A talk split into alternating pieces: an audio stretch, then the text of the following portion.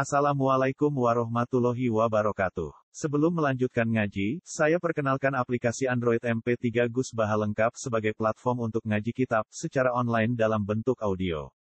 Aplikasi ini berisi berbagai kajian kitab kuning dari Kiai Haji Ahmad Bahaudin Nur Salim. Silahkan download aplikasi MP3 Gus Baha lengkap di Google Play Store. Link download ada di deskripsi. Wassalamualaikum warahmatullahi wabarakatuh. Assalamualaikum warahmatullahi wabarakatuh.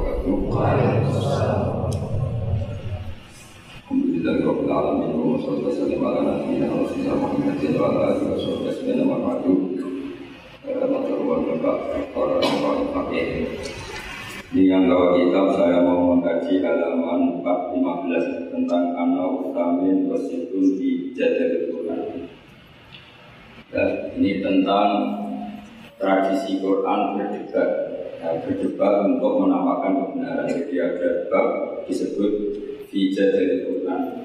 Ketika Quran mengajari kita berdebat untuk mengungkapkan apa? Kebenaran. Kenapa perlu debat? Karena manusia itu bisa berpikir sesuai logikanya dan mau mengalahkan logikanya itu kalau ada pembanding. Nah tentu pembanding tertinggi tentu yang keluar dari Allah dan. Dan itu di Quran dipaparkan sekian ilmu berbeda. Misalnya contoh paling terkenal adalah Islam ngadepi ateisme. Ateisme itu berpikir bahwa alam raya ini dimulai dari kebetulan. Jadi kamu berpikir bahwa alam raya ini punya Tuhan, punya pengatur, punya pencipta. Pertanyaannya adalah jika alam raya ini dimulai dari ketiadaan, berarti pertanyaannya adalah al-adamu khalaqal dan sesuatu yang tidak ada penyebab dari sesuatu yang ada. Ini kan logika yang sangat gak masuk akal. Sebenarnya ngajak gendeng gitu. Jadi sehingga pertama kali Islam mengenalkan Allah itu siapa? Allah itu zat yang wajib wujud. Yang kita ngaji diajarkan Allah itu siapa? Zat yang wajib wujud. Karena cara berpikir Islam itu gampang. Jadi hadhil alam, alam raya ini berstatus maujudat. Maujudat itu punya eksis tensi. Tentu kalau al maujudat logikanya kholaqoha maujudun harus diciptakan atau disebabkan oleh hal yang maujud. Karena maujud ini maujud berstatus pencipta maka harus digelari maujud yang super. Nah super ini dalam bahasa Islam disebut wajibil wujud.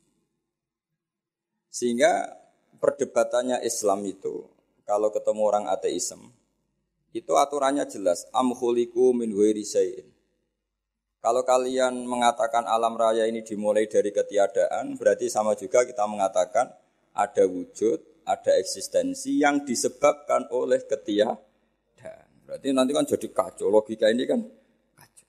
Makanya disebut fija dalil Quran. Maka saya kalau ngaji berkali-kali cerita dulu ada orang namanya itu Jubair bin Mut'im. Jadi ada namanya uh, Muhammad bin Jubair bin Mut'im itu Bapaknya dia itu mindahiyatil Arab, orang Arab paling cerdas. Saking cerdasnya dia sampai jadi delegasi ketika mau membebaskan tawanan perang di Badar.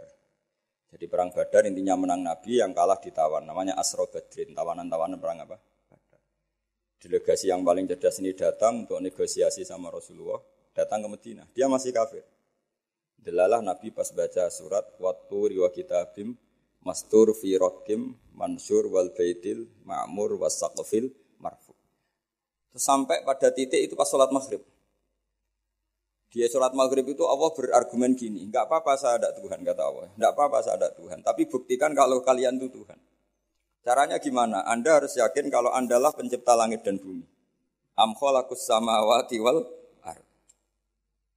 kalau anda bala yukinun mereka pun dikatakan pencipta langit bumi itu nggak mau karena memang nyatanya mereka tidak pencipta langit dan kalau ada Tuhan selain saya kata Allah aruni madza khalaqu minal ardi am lahum syirkun fis samawat. Kalau ada Tuhan selain saya tunjukkan reputasinya apa ketika aku bikin langit. Mesti melok bangun apa melok menek-menek noto gitu. Am lahum syirkun fis samawat. Kalau tidak bisa bikin langit semua setidaknya ikut kontribusi. Syirkun itu memberi andil. Urun semen sito atau dua pokoknya ikut turun. Ya kalau kalian tidak merasa sebagai pencipta ya harus berpikir bahwa alam raya ini diciptakan tanpa sebab, tanpa pencipta. Amkhuliku min huiri sein tanpa sebab. Akhirnya si Jubair ini, si Muhammad bin Jubair bin Mut'im tadi, tapi bapaknya itu Jubair bin Mut'im, datang ke Rasulullah, ya Rasulullah, ya Muhammad, matarok tali akli nasihan. Akalku habis untuk menghadapi argumentasi itu. Makanya saya Islam saja.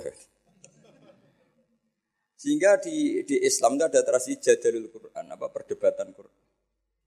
Dan itu kalau debat, corong Jawa itu sekak mati, ya, corong Jawa dalam sekak. Karena memang argumentasinya, konstruksinya jelas. Sehingga perdebatan Islam dan ateis, makanya di Sarah Bukhari, di Katab Irsadusari itu ada pertanyaan gini. Kenapa Quran memposisikan hanya berdebat dengan Yahudi dan Nasrani? Tidak pernah di situ e, berrivalitas dengan ateisme atau komunisme.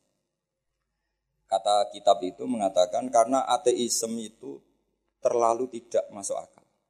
Sehingga diabaikan, perkhilafannya diabaikan. Jadi kira-kira kalau kamu ketemu orang ateisme itu, siapa yang bangun masjid ini? Ya terbangun saja. Jadi dia tidak mau berpikir asal usul. Misalnya tahu masjid ini yang bangun siapa? Ya pokoknya ada. Yang bangun siapa? Enggak ada. Langit bumi ini ada ya ada. Yang bangun siapa? Ya enggak ada. Pokoknya ada aja. Itu kan ngajak goblok bareng. Beda dengan orang Kristen Trinitas ya kan lumayan mungkin salah tapi kan lumayan. Tuhan berapa tiga ya lumayan masih ada sebabnya. Masih menyebut sebab. Meskipun ada pertanyaan berikutnya, setelah tiga itu yang paling top siapa? Karena dijawab satu Tuhan Allah atau siapa. Tapi yang jelas itu masih ada lumayannya karena menyebut satu faktor bahwa maujud harus disebabkan oleh maujud yang. Karena maujud pencipta itu per, pencipta, maka statusnya di mana-mana pencipta itu harus wujud lebih awal ketimbang yang diciptakan. Maka kita sifati Tuhan itu siapa? Al-awwal yang pertama. Atau dalam bahasa keseharian disebut al-qadim yang pertama. Karena yang menciptakan itu super, maka nggak boleh terkalahkan. Maka disifati al-baqo atau al-akhir. Karena kalau dia terkalahkan artinya tidak su super. Maka disifati al-awwal al-akhir.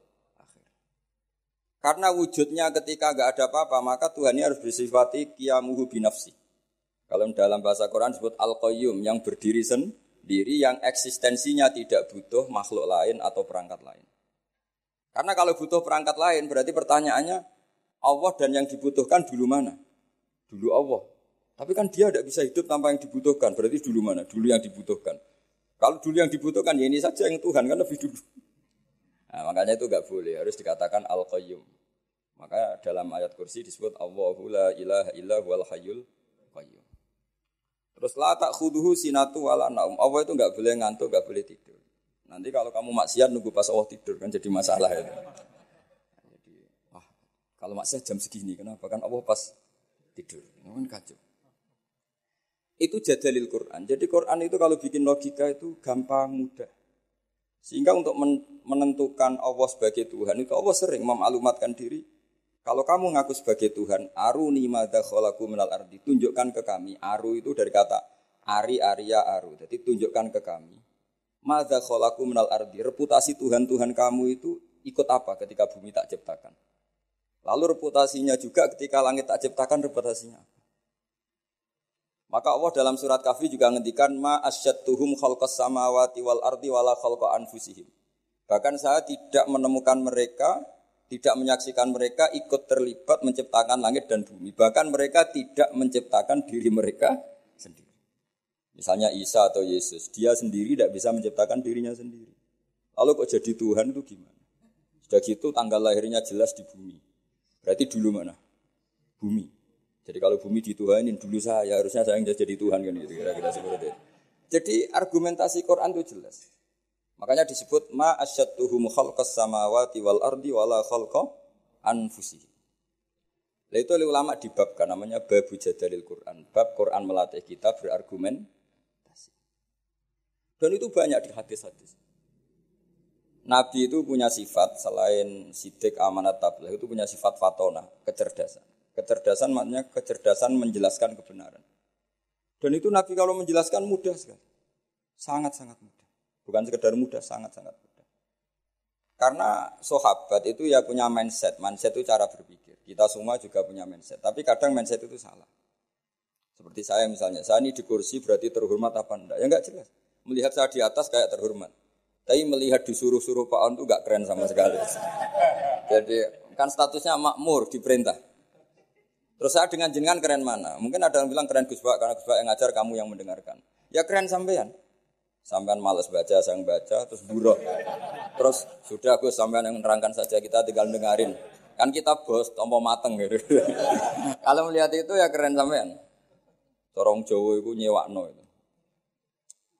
Jadi kalau orang-orang kaya ingin nonton bal tinggal beli Ronaldo suruh main terus dia melihat. Nak bener dipuji kalau enggak dikritik. Namanya bos. Kiai nasibnya gitu. Pas bener dipuji, pas salah dihujat ya ya loro kabeh dadi kiai itu Orang luar dipek enak dhewe, napa dipek enak. Nabi itu kalau menerangkan, saya ulang lagi. Itu pas guyon ya rasional, pas serius ya rasional. Saya berisikan contoh. Memang ini sesuatu yang saya tekuni. Saya punya kitab namanya Mizahun Nabi, guyonan-guyonan Nabi. Nabi itu kalau menerangkan kebenaran, sahabat ya punya mindset. Saya ulang lagi punya mindset. Misalnya Nabi pernah ngendikan, Idal takol muslimani bisayfihima fal qatil wal maktul finnar. Jika dua orang muslim bertarung sama-sama pedang bawa senjata, maka yang membunuh maupun yang dibunuh sama-sama masuk neraka. Masuk neraka loh ya, tidak ada jaminan abadi apa enggak, karena ini orang muslim, tapi setelahnya masuk neraka. Terus Nabi dibantah sama sahabat, ya Rasulullah ada al qatil fama balul maktul. Oke, kalau pembunuhnya masuk neraka kita terima, tapi kalau yang dibunuh, dosanya apa kok sampai harus masuk Nabi jawabannya itu simpel sekali. Innahu kana harison ala qatli sahibi.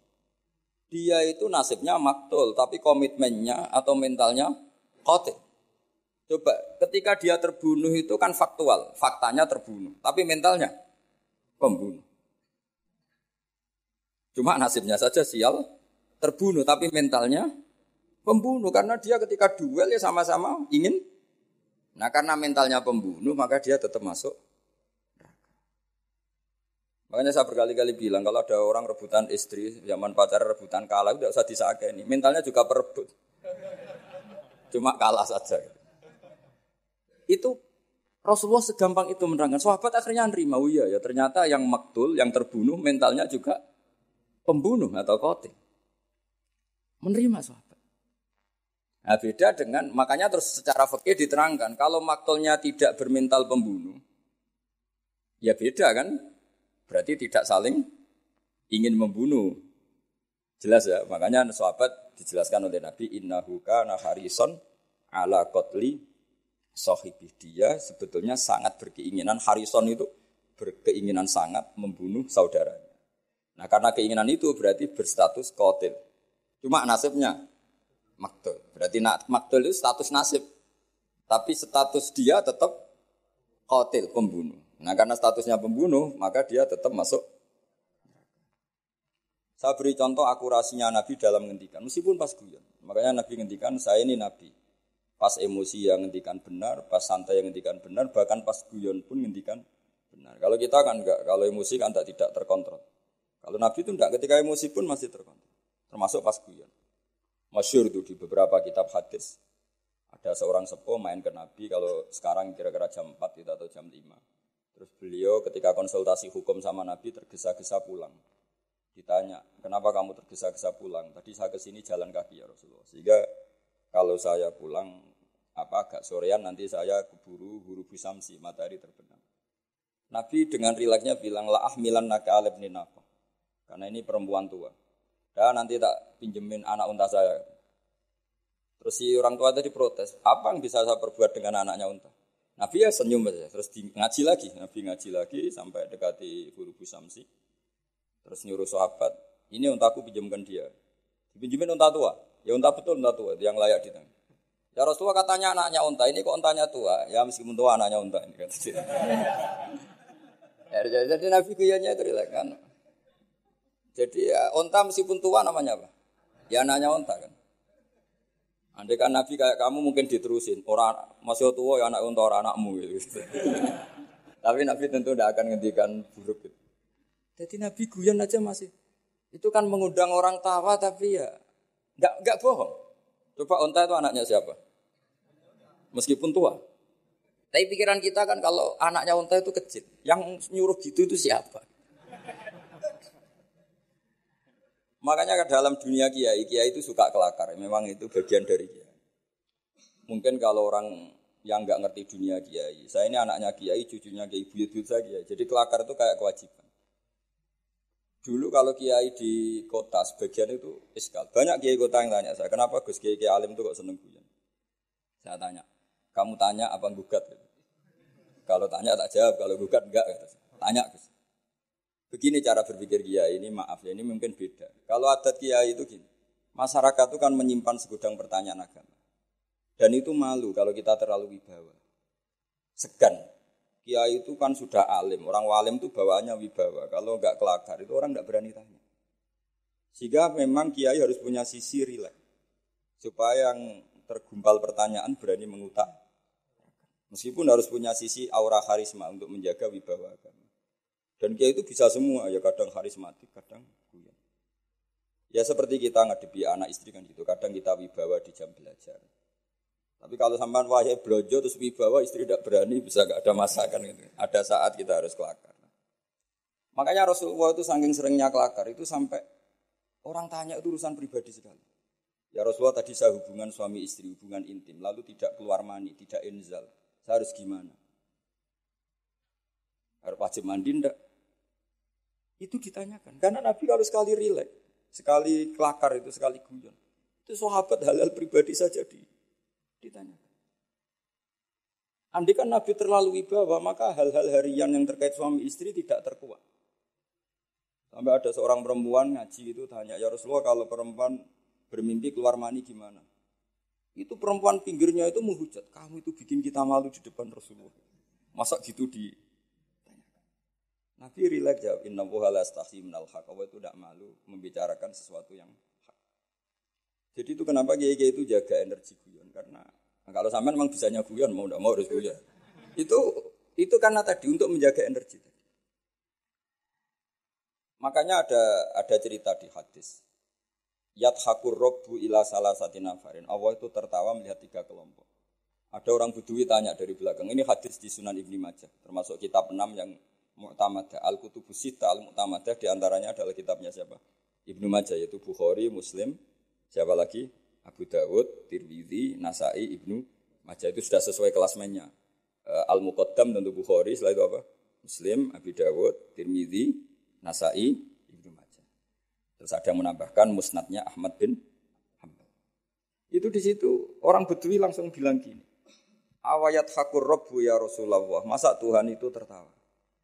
Iya, kadang ya tertawa ya tentu dengan makna yang layak bagi Allah Subhanahu wa taala. Enggak enggak usah bayangkan tawanya kayak kamu. Terus kata si Arabi tadi, idan lanak dimamin robbin yadhaku khairan. Kalau kalau gitu kita tidak akan kehilangan kebaikan dari Tuhan yang mau senyum. Makanya kalau Tuhan mau senyum pasti baik.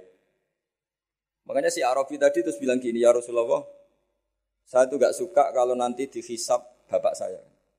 Kenapa? Bapak saya kadang masih ngomel-ngomel. Ininya dihisap Allah langsung. Kenapa? Karena Allah lebih arhamur rahim.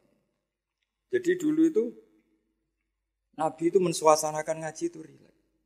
Sehingga kadang Nabi itu ya didebat. Didebat dengan sesuatu yang Nabi sendiri kaget. Misalnya Nabi pas khutbah itu masyur. Khutbah nerangkan kiamat. Ya pas khutbah Jumat nerangkan kiamat. Ada orang bedui yang gini, ya Rasulullah jenengan ngomong kiamat terus tapi gak jelas tanggalnya. Itu lalu mata saat kiamat itu kapan? Kamu bicarakan terus tapi gak jelas tanggalnya. Mata sah, kiamat itu kapan?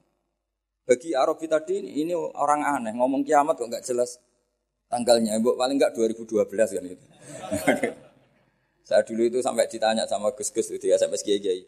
Gus nego kiamat teng pundi pas kiamat 2012. Tak jawab, ya nunggu di sini ngopi sama saya. Ya karena saking nggak yakinnya masa kiamat ada tanggalnya. Mata sah. Terus Nabi itu terus saja khutbah. Sahabat yang di belakang itu e, beranalisis. Oh Nabi tidak dengar. Lam yasma. Ada yang analisis, tidak dengar tapi nggak berkenan karena pas khutbah kok di banyak. Berarti dua analisis. Lam yasma, Nabi nggak ngerespon karena tidak dengar. Yang kedua menganalisis kariha makol. Nabi memang nggak berkenan ketika khutbah kok dicela apa pertanyaan. Tapi akhirnya diulang lagi, Arafiyah itu pede, sampai diulang tiga kali. Akhirnya Nabi jawab, Wah ini kalau gak dijawab ngomong terus ini orang itu. Ngomong bedu gitu. Akhirnya Nabi tanya, kamu siapa yang tanya kiamat kapan? Saya Rasulullah, kiamat kapan? Kau bicarakan terus tapi gak jelas tanggalnya. Nabi balik tanya, ma'at tattalah. Lalu persiapan kamu apa kalau terjadi kiamat?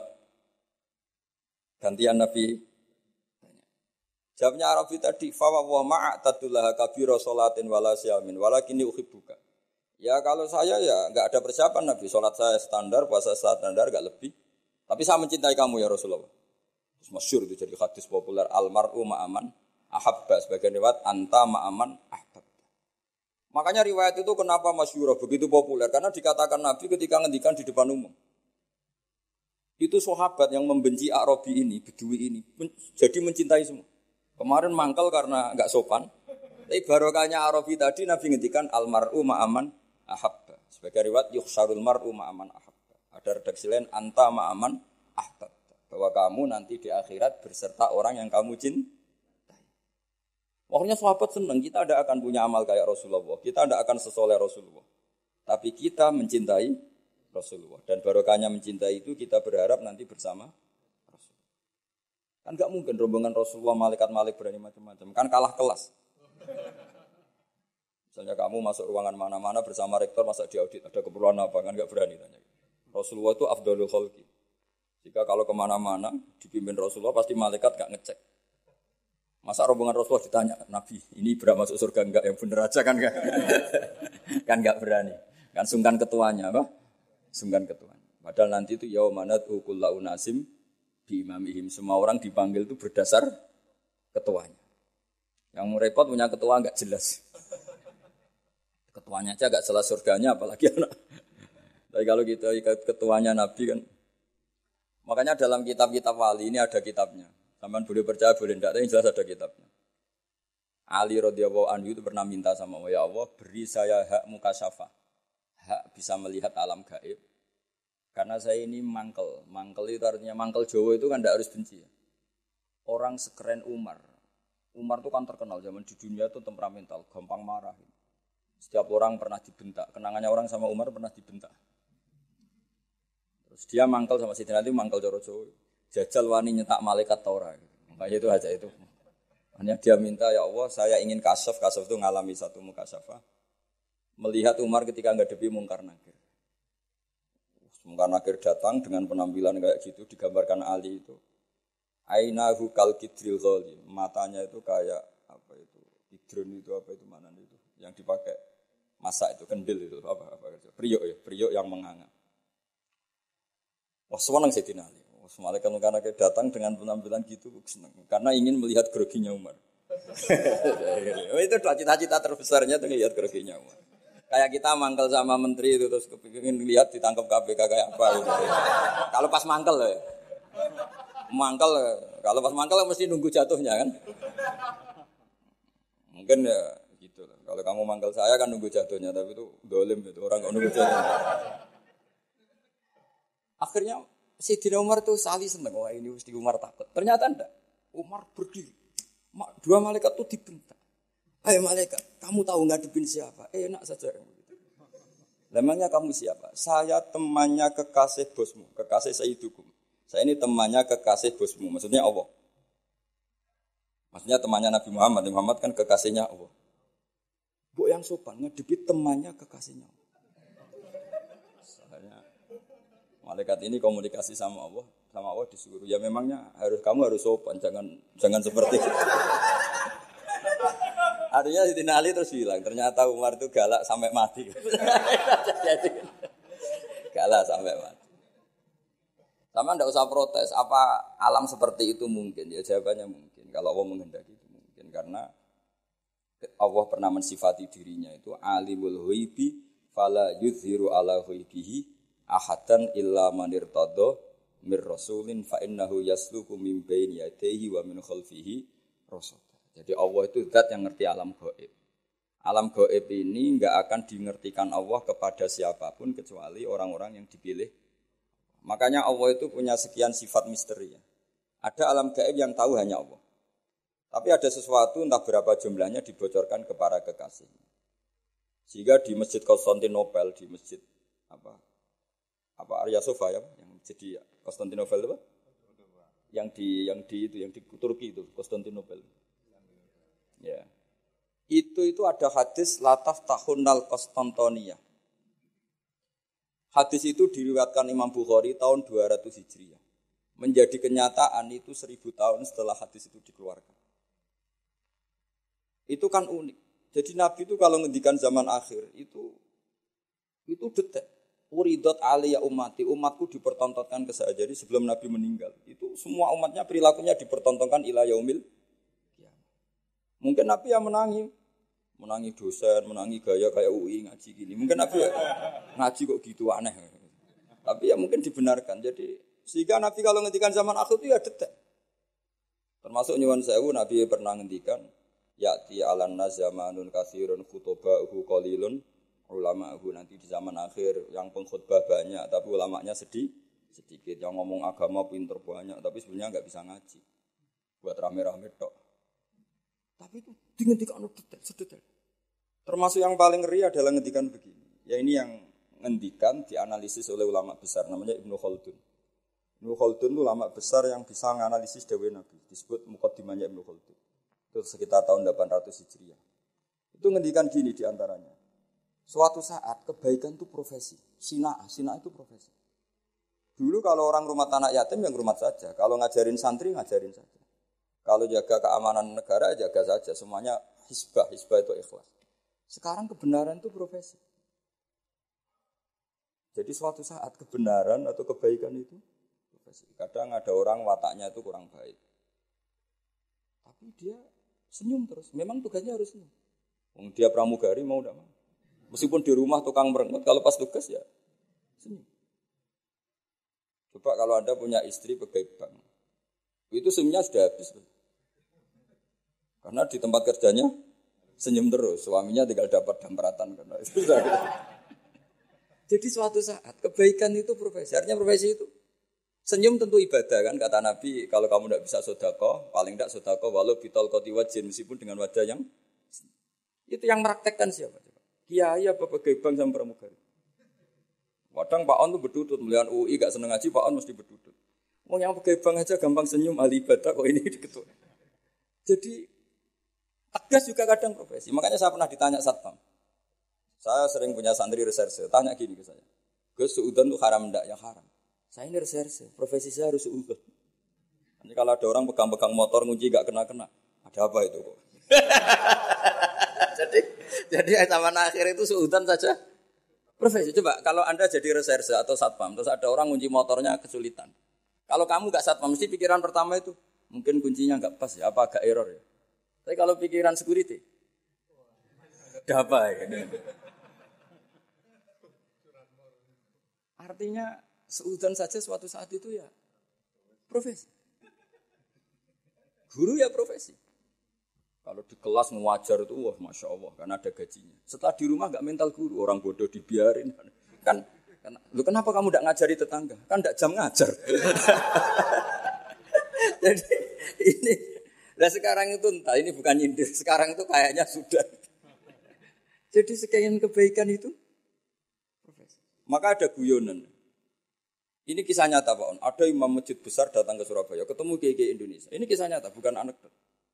Jika cerita si Imam Masjid ini bangga, negara saya itu muadzin saja naik BMW.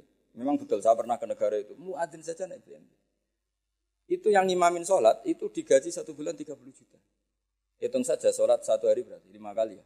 Berarti per 30 berarti satu juta ya. Satu juta berarti satu juta dibagi lima. Berapa? 200. Jadi dia bangga. Kalau di sini nggak ada, nggak ada gajinya.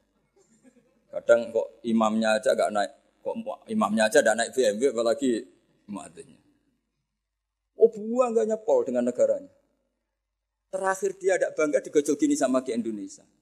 Pak, Madikman sama sholat terus takut potong gaji ya. Makanya kamu sholat terus menerus karena takut potong gaji. Akhirnya terus ya, oh kurang ajar orang Indonesia. Ternyata tidak keren, imam digaji itu tidak keren. Coba kalau misalnya UII, rektor resmi gaji yang jadi imam. Terus istiqomah jadi imam terus. Mesti orang kan, wah ini takut potongan gaji ini.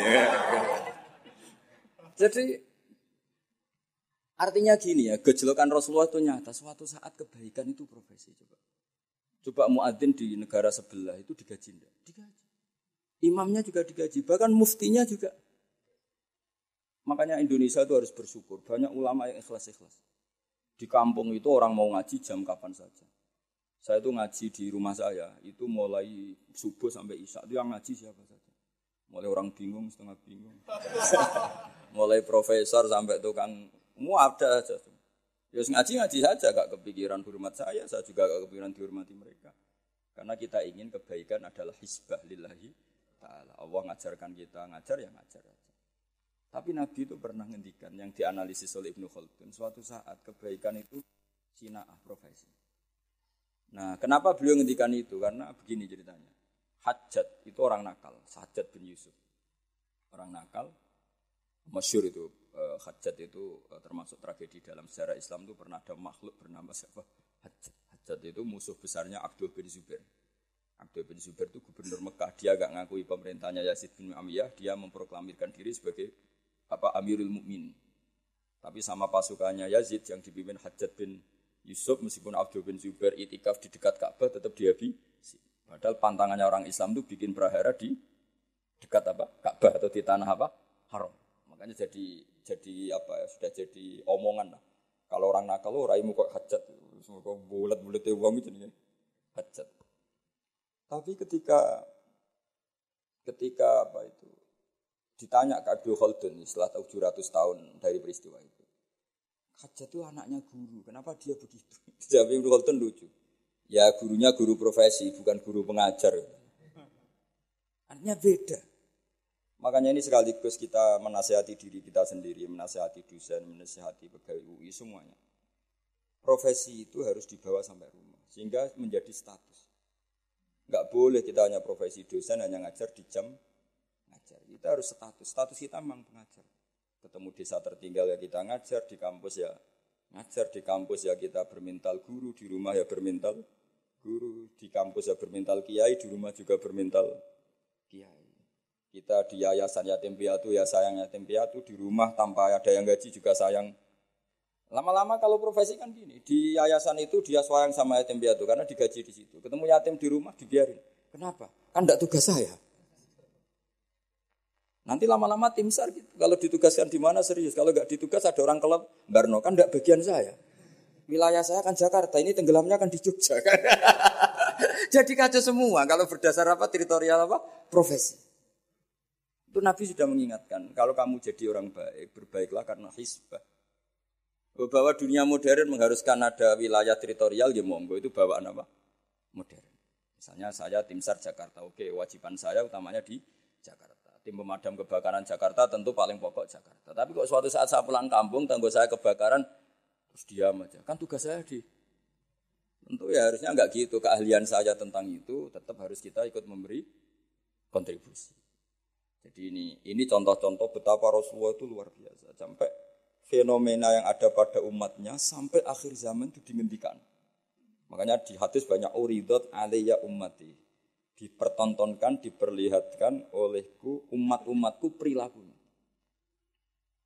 Makanya banyak hadis di Bukhari, di Sahih Bukhari ada hadis dala ilmu nubuah.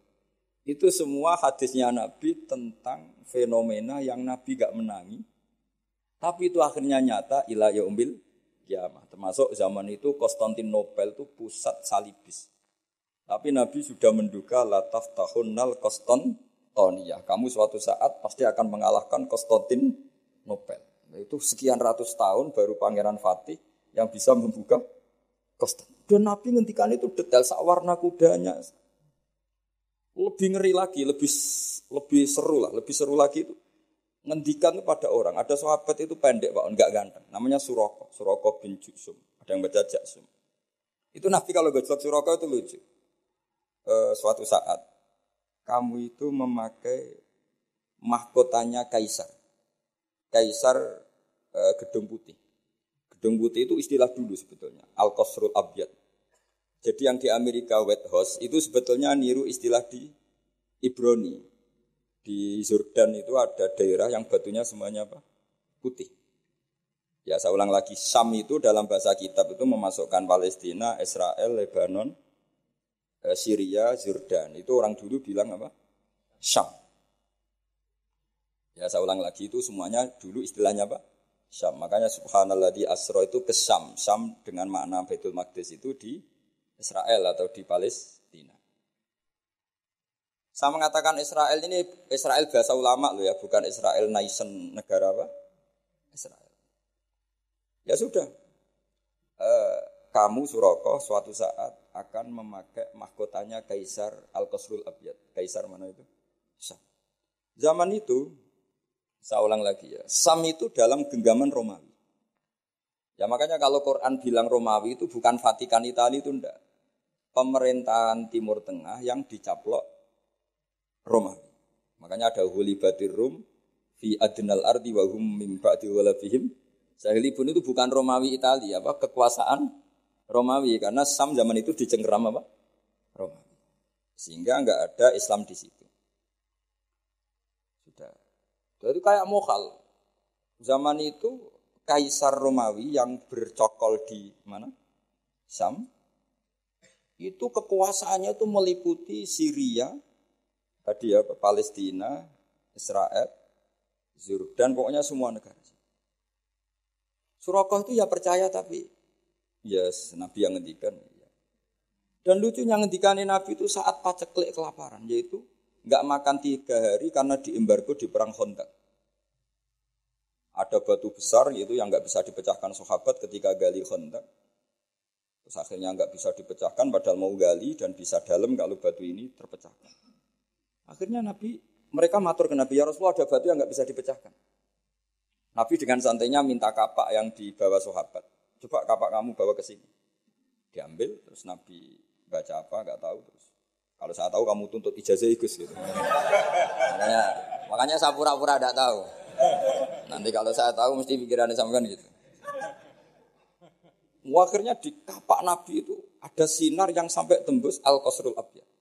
Kata Nabi, dan itu uniknya semua sahabat melihat. Kamu tadi melihat apa kira-kira? Melihat Jordan kira-kira gitu. Gampangannya gitu. Suatu saat nanti kamu akan menguasai Jordan. Terus kamu Suroko yang pakai mahkotanya Raja Jordan, Raja Kaisar. Ya sudah hanya gitu saja. Setelah itu Nabi wafat, Abu Bakar mimpin, tidak ada apa penaklukan itu. Era Umar mimpin, itu Sam itu dikalahkan oleh pasukan Umar. Dikalahkan oleh pasukan Umar itu rajanya ke Pelayu Coro Jowo. Mahkotanya itu jatuh. Mahkota dari emas, dari intan. Akhirnya dipakai Suroko. Lah itu di cerita-cerita itu Suraka itu disuruh coro-coro mbak-mbak itu suruh catwalk, disuruh jalan-jalan, ditertawa-tawa ini. Karena nggak pas dengan wajahnya. Tertawa-tawa ini. Wah, nggak pas, apa tempat gojlek. Dipakai ngalor gitu. Setelah dipakai beberapa kali, kata Umar, copot Suraka. Itu bagian dari wanimah harus kita bagi rata. Atau kita jadikan sebagai aset Baitul Mal. Suraka bantah, bukan kan Rasulullah ngendikan kalau ini yang pakai saya. Jadi itu jatah saya kan. Coba kayak apa Rasulullah ngendikan detail itu. Mahkotanya nanti dipakai Suraka. Wadah itu berapa puluh tahun dari Nabi ngendikan sampai itu menjadi kenyang. Kayak apa Rasulullah? Makanya juga gak tahu apa Rasul, kalau Rasulullah tahu kita setiap ngajar harus tanda tangan, nggak tahu komentarnya. ya semoga dimaklumi. Setiap habis khutbah juga itu nggak tahu. Tapi semoga tadi saya minta, kalaupun kita punya profesi ngajar, harus juga berstatus pengajar. Sehingga di rumah pun kita ngajar, di mana-mana ngajar.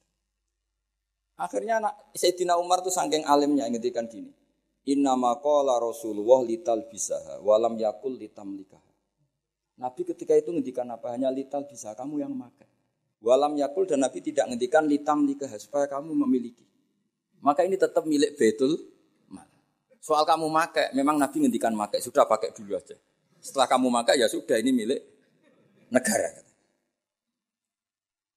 Jadi Nabi yang ngendikannya zaman itu ya kamu makai, bukan kamu memiliki. Makanya Umar ingat betul loh ngendikannya Nabi di demak umum. Inna maqala Rasulullah lital bisa walam yakul litam likah. Nabi hanya ngendikan kamu makai, bukan Kayak apa Rasulullah? Makanya kalau melihat hadis dalam ilmu nubuah itu kadang kita malu karena sebegitu detail Nabi ngendikan fenomena zaman akhir, termasuk jumlah penduduk. Suatu saat jumlah perempuan itu melonjak jauh di atas jumlah Saya itu beberapa kali ditamoni TKW dari Hong Kong. Itu kalau cerita itu ngeri betul. Memang lelaki itu minim di mana?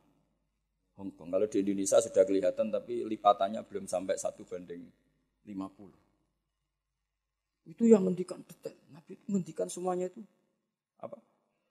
Termasuk fenomena Islam di Timur Jauh, Timur Tengah. Kalau dalam bahasa Arab itu enggak ada Middle East ya, yang ada itu Asyirkul Ausat, Asyirkul Aqsa, Asyirkul Adna. Makanya kalau dalam bahasa Arab itu hulibatir rum fi adnal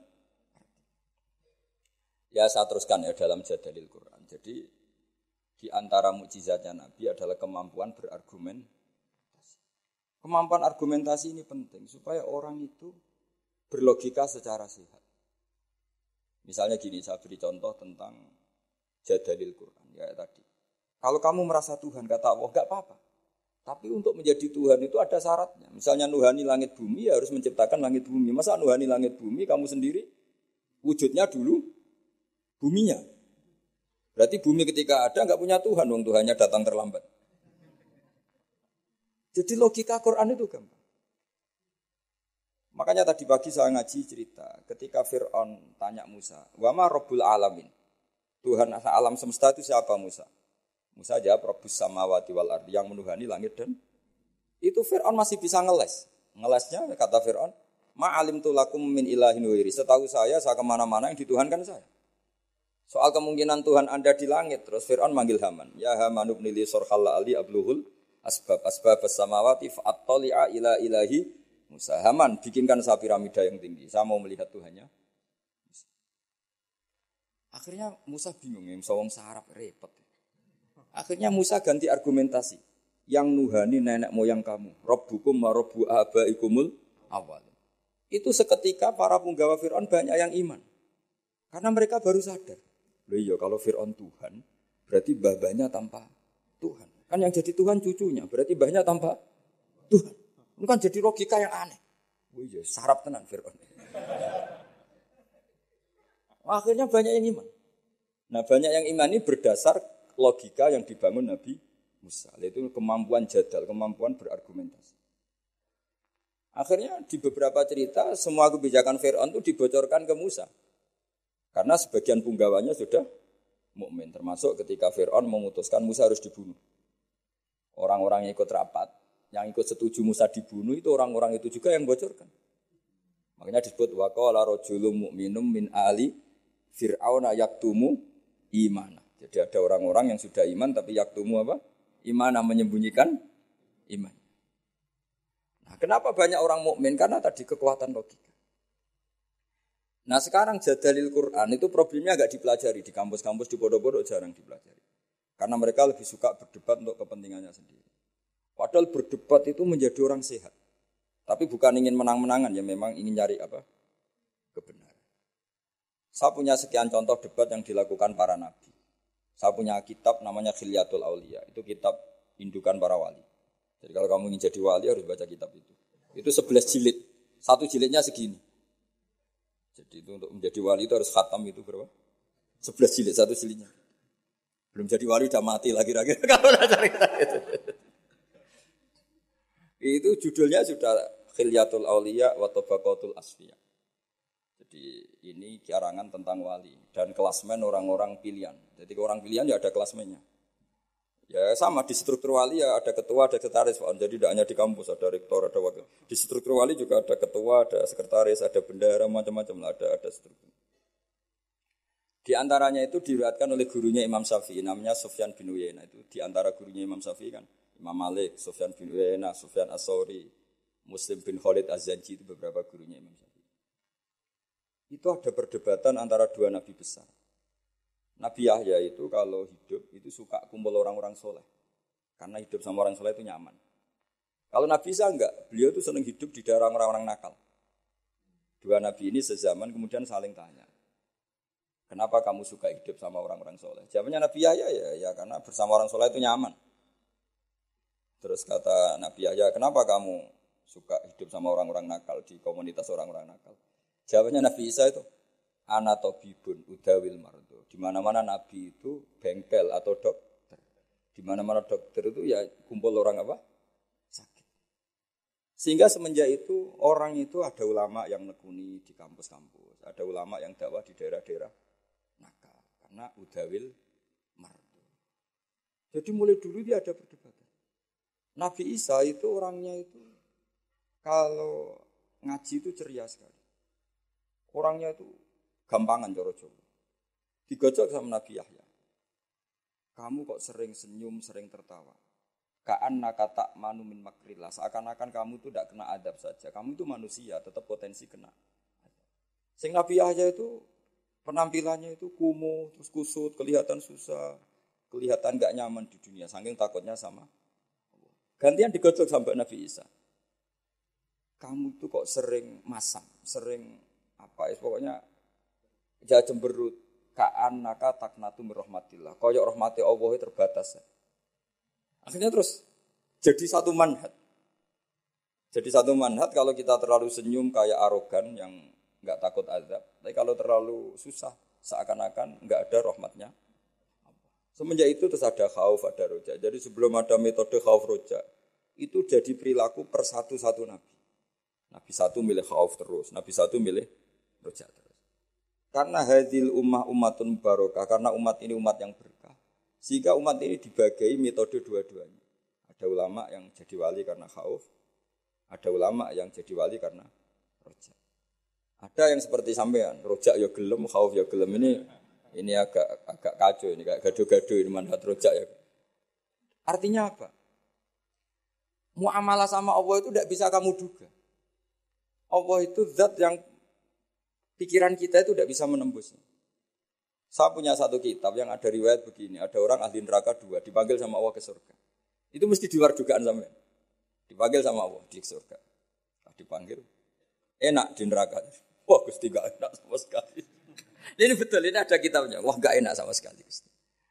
Terus sama Allah, ya sudah kak, kamu kembali ke neraka. Sudah dipanggil di surga. Orang tuh lari sekencang-kencangnya menuju neraka. Mesti di luar dugaan kamu. Apa disuruh kembalikan neraka itu semangatnya masya Allah lari. Menuju neraka, nyemplung lagi. Terus sama Allah dipanggil. Setelah deketin neraka dipanggil, oh sini lagi. Kenapa kamu semangat ke neraka? Gusti, saya ini sudah kuwapok. Dulu kalau kamu perintah itu gak semangat. disuruh, disuruh sholat gak semangat, disuruh baik gak semangat. Kali ini jenengan perintah saya semangat. Karena saya sudah kapok, jenengan suruh bantah. Akhirnya Allah sakit, ya suarga, ya suarga. Makanya ini sekaligus ijazah. Jadi nanti kalau kamu disuruh masuk neraka harus apa? Semangat. Karena kita ketika di dunia sudah kalau disuruh apa-apa enggak enggak semangat. Ya ini sekaligus ijazah nanti kalau kamu neraka langsung apa? di luar dugaan kan. Justru karena semangat. Ya, aku ini kapok ya. Karena ketika di dunia engkau merintahkan papa itu saya tidak semangat melakukan. Maka kali ini saya akan apa? Semangat. Ternyata sama Allah dipanggil. Ya sudah di surga aja. Yang kedua enggak. Sudah kamu sekarang kembali ke neraka. Itu tolak, tolak. Ngelangkah satu, noleh lagi. Tiga, noleh. Pokoknya Terus sama, tanya sama Allah. Kenapa kamu tolak toleh? Bukannya tak suruh ke neraka. Ya Allah, saya itu gak ngira ketika engkau manggil aku ke surga. Gak pernah ngira kalau engkau nyuri lagi ke neraka. Akhirnya sama Allah, sudah di surga aja. Karena barokahnya khus nuzul. Jadi ini ijazah dua-duanya. Jadi pilihannya, pilihannya itu kamu lari spring itu yang atau apa? Tolak, tolak. Saya tidak tahu ijazah ketiga ini dulu dipraktekkan nanti itu apa?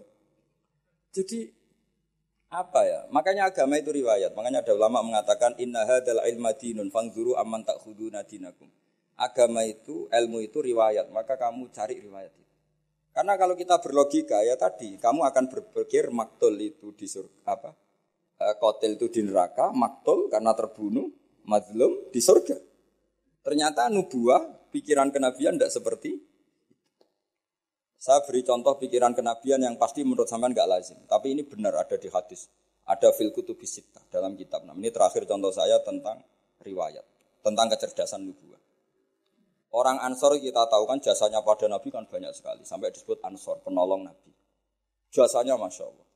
Tapi ketika Nabi ngalami futuhat, setelah menaklukkan Mekah, setelah Nabi kaya, setelah Nabi mapan. Semua fasilitas Nabi itu dikasihkan orang-orang yang barusan masuk Islam. yang notabene tidak berkontribusi sama. Itu ada satu orang dikasih dikasih kambing itu Mabinal Jabalen. Itu ada yang ngitung 4000 kambing. Sampai dua gunung itu penuh. Gunung Arab kamu tahu kan kayak Uhud kan. Antara gunung satu ada gunung yang lain. Tapi gunung Arab ya nggak kayak gunung Merapi ini enggak ya. Makanya dulu kalau perang itu kata Nabi pemanah di atas gunung. Jangan sampai turun. Karena manah dari atas gunung sampai ke bawah itu kena masih mati. Kalau gunung Merapi yang ngeleyang panah itu. Karena gunung di Arab itu ya kayak gunung Uhud loh Pak. Kita naik kan paling nggak sampai segini aja nggak sampai. Jadi gunung di Arab jangan bayangkan kayak makanya kalau perang yang di atas manah itu musuhnya masih mati atau masih sakit. Kalau dari Merapi mana ke bawah separuh aja enggak. Sehingga kata Nabi yang pemanah tetap di atas jadi ya gunungnya seperti itu ya, tidak sampai apa? Tidak sampai tinggi. Terus sahabat-sahabat Ansor itu ada di antara sahabat ya, bukan orang Ansor saja termasuk orang Muhajirin. Itu kalau gendong cucunya itu Pak, itu apa jentiknya cucunya itu dilebok-lebok no digeger di punggung. Dan itu mbahnya sengaja kalau ngajak anak cucunya itu nggak pakai baju. Ketika ada yang tanya, itu itu bolong karena apa? Kullu dzaika lidifaan Rasulillah. Jadi ketika perang Uhud, semua panah tentu kan ngarah Nabi ya. Karena orang kafir kan ngapain mata ini sahabat kalau bisa mata ini Nabi. Itu sahabat. Coro Jawa itu nangkis panahnya Nabi itu sampai seperti itu. Ada ditangkis pakai geger, ada yang pakai tangan. Sehingga sahabat ada yang salah kayak Abdul bin Zubair, apa Zubair bin Awam. Ada yang sampai sampai mereka supaya dikenang oleh anak cucunya kalau gendong itu nggak pakai baju supaya anak cucunya punya mental heroik kayak apa mbahnya Kayak begitu.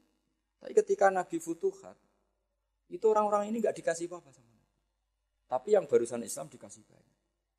Nah, pikiran manusia tentu yang berkontribusi kan dapat jatah, apalagi partai politik kan mesti pikirannya seperti itu. Tapi Nabi unik, malah enggak sama sekali. Singkat cerita, Nabi pas itu bagi Honimah itu di Jirona.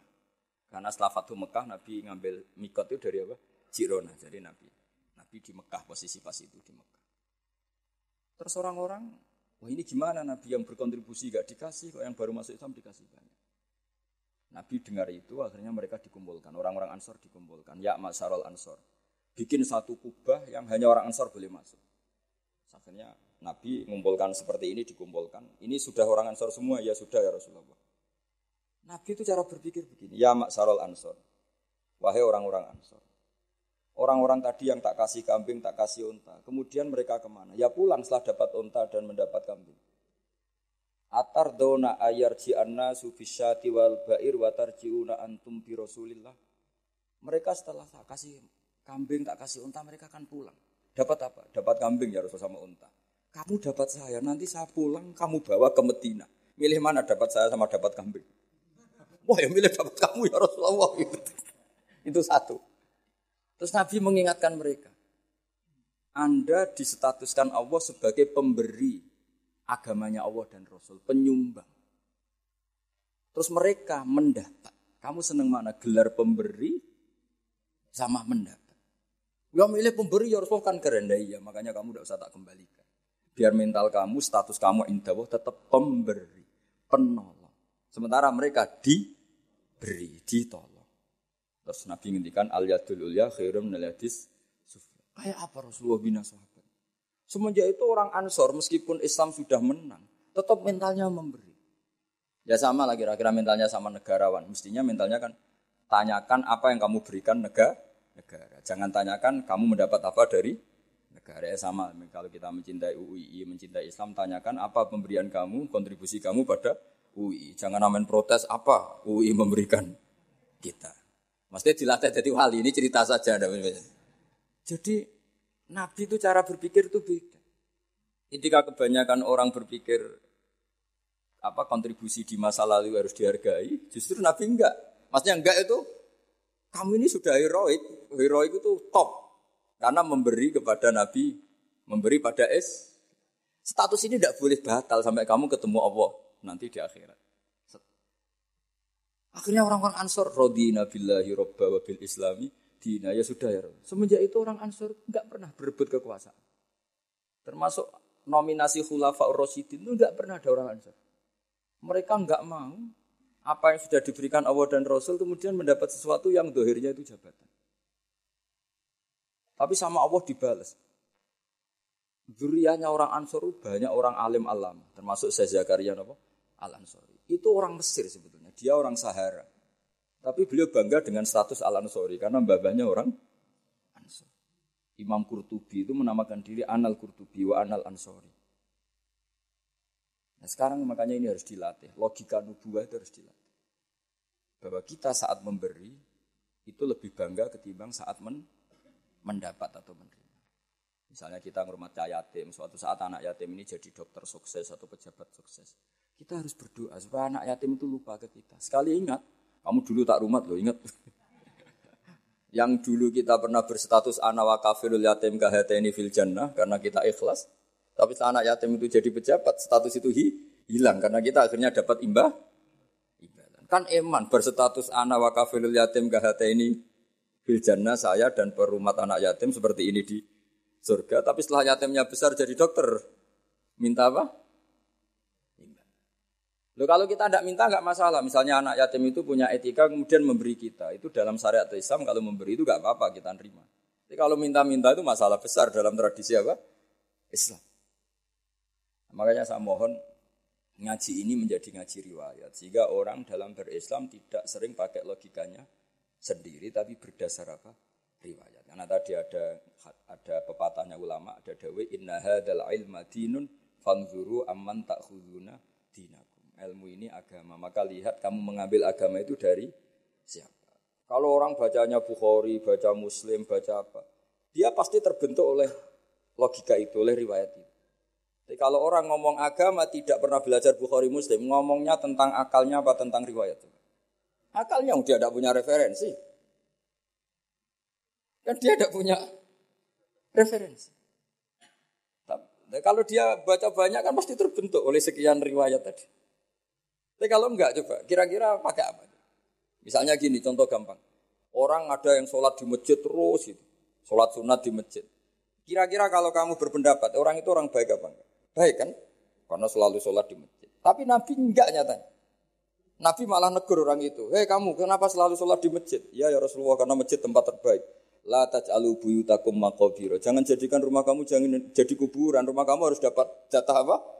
Sholat. Jangan semua kebaikan kamu dihabisin di masjid. Nah itu riwayat. Sehingga kita disunatkan selain sholat maktubah, qobliyah, badiah, sebaiknya sebagian dilakukan di rumah. Supaya rumah kamu ada nur sholat, dapat cahaya sholat. Andai kan tidak ada riwayat, pasti kita sependapat dengan tadi.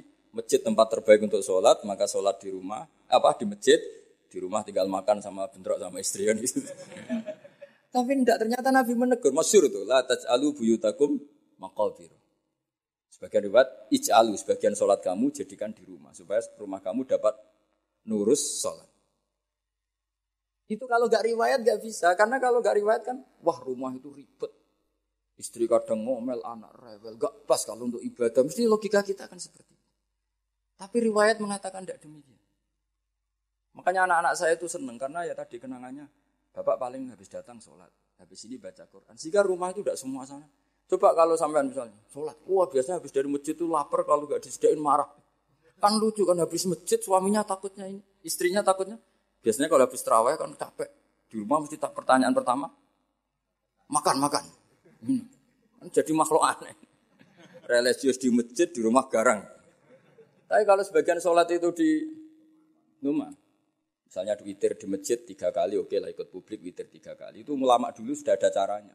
Kan ada orang yang tanya, saya ini kalau witir ikut di masjid tiga kali, lalu katanya Nabi kan witir harus sholat paling akhir kan. Ij'alu akhir sholatikum witron.